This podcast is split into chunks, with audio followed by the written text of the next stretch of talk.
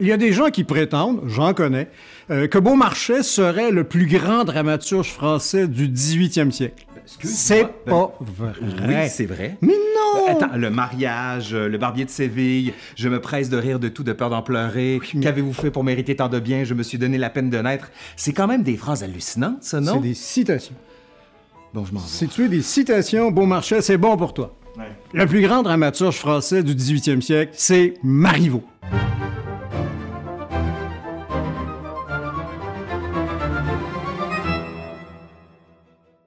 Je ne parle pas de Marivaux, l'homme.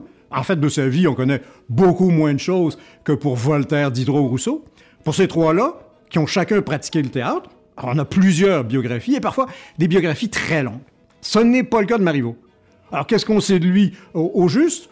À sa naissance, en 1688, il s'appelle Pierre Carlet.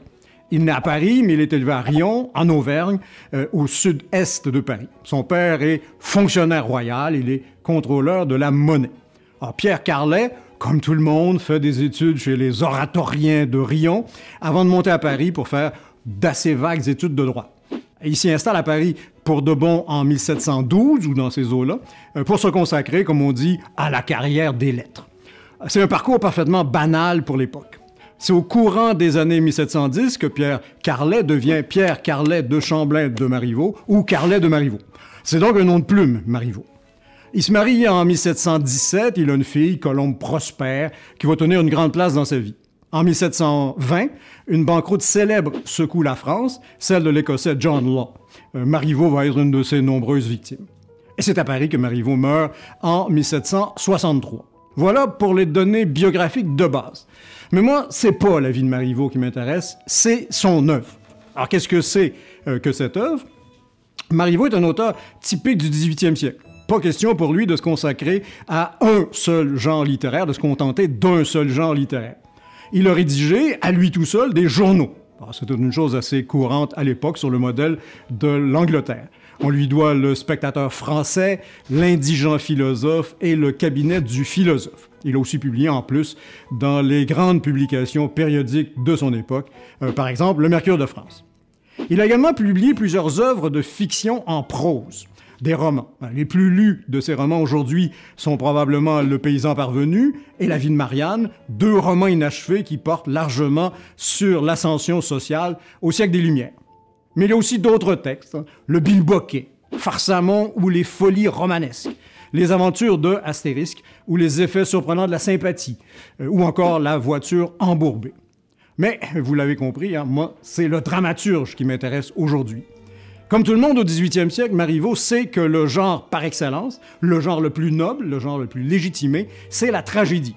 Il va donc en écrire une, Hannibal. Mais c'est pas pour ça qu'il va passer à la postérité, c'est pour ses comédies. Alors, il fait jouer ces comédies sur les deux scènes parisiennes euh, parmi les trois officielles, euh, la comédie française, qui est la scène la plus officielle, et surtout le théâtre des Italiens, où l'on pratique un théâtre plus libre qu'ailleurs. Ces comédies, il y en a une trentaine. Mes préférés, c'est évidemment purement subjectif, mais disons, euh, La double inconstance, La fausse suivante, Le triomphe de l'amour ou La dispute. En voilà quatre. Avant de dire un mot du fonctionnement de l'ensemble de ces pièces, je voudrais dire un mot de la fortune de Marivaux, de sa popularité. Alors, de son vivant, Marivaux, le dramaturge, connaît beaucoup de succès. Ses pièces sont jouées, je l'ai dit, sur les scènes les plus importantes avec succès. Il est même élu à l'Académie française en 1742 contre Voltaire. Pourtant, il est rapidement déconsidéré par plusieurs de ses contemporains. Voltaire, qui était vraiment méchant, Voltaire, donc, aurait associé le nom de Marivaux à ces grands compositeurs de rien pesant gravement des œufs de mouche dans des balances de toile d'araignée. C'était pas un jugement très positif. Ça date de 1761.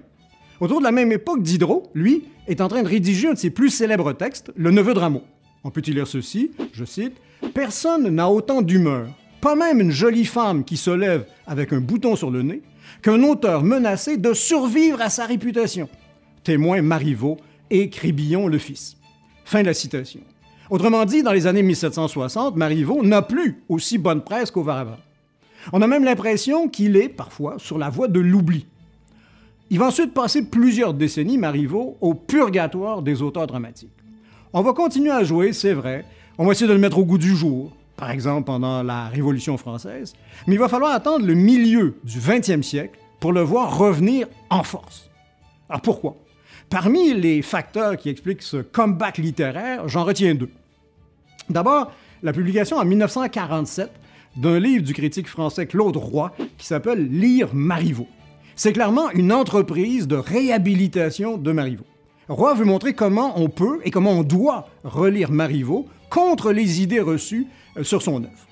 Ça, c'est la première chose. La deuxième, c'est que des metteurs en scène vont s'emparer des textes de Marivaux pour en proposer des interprétations complètement nouvelles.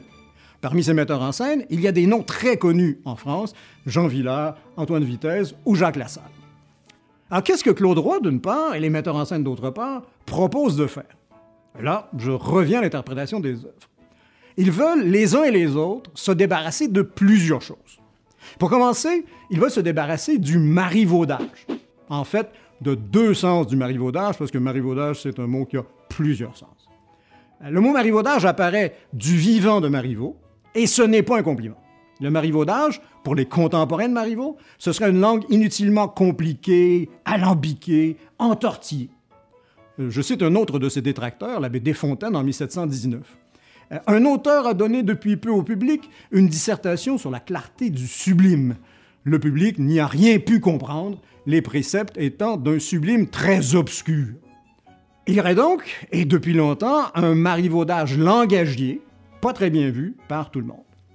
Le marivaudage, c'est aussi la psychologie amoureuse, ce qu'on appelait au 18e siècle la métaphysique du cœur.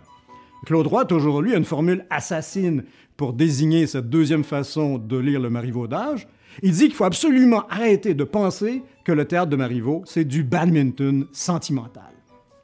Euh, parenthèse. Vous voulez un exemple contemporain de ce sens-là du marivaudage? Le journal montréalais Le Devoir, le 30 septembre 2017, parle de marivaudage. À quel sujet? C'est dans un article sur une émission de télé-réalité québécoise, Occupation double à Bali. Fin de la parenthèse. Si on enlève un langage supposé trop léger, et si on enlève les sentiments amoureux, il reste quoi dans le théâtre de Marivaux? Il reste une chose qu'on n'avait pas suffisamment vue jusqu'à aujourd'hui.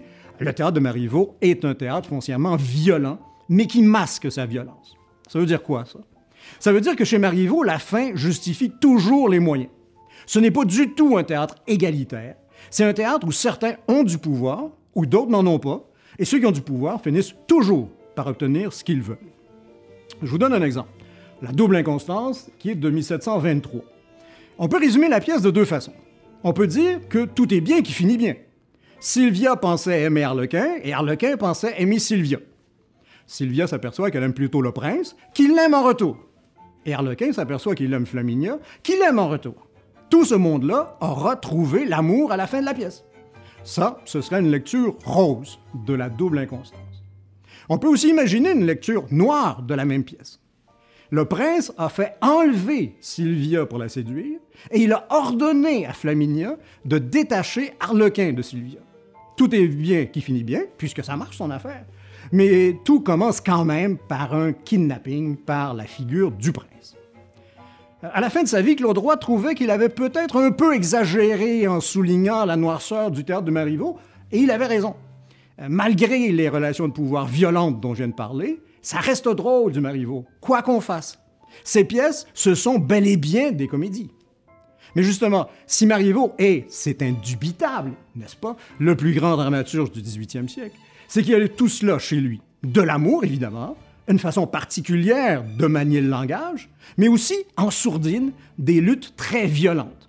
On ne peut évidemment pas dire ça de tous les dramaturges du 18e siècle. Oui, mais on peut quand même le dire de Beaumarchais qui en a fait beaucoup. Tu trouves pas? Alors, Beaumarchais a des moments de bravoure. Hein? Le, magnifique monologue de Figaro à la troisième scène du cinquième acte du mariage. C'est magnifique.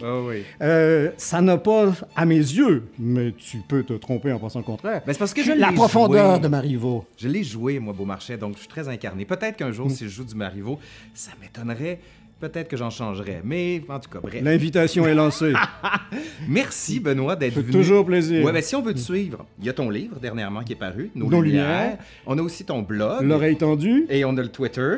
Et toujours sur Twitter, ce magnifique réseau social. Un jour, il va être sur Discord ou encore sur Snapchat. J'en doute. Mais on sait jamais. Allez, merci à tous. Au à la prochaine. Bye.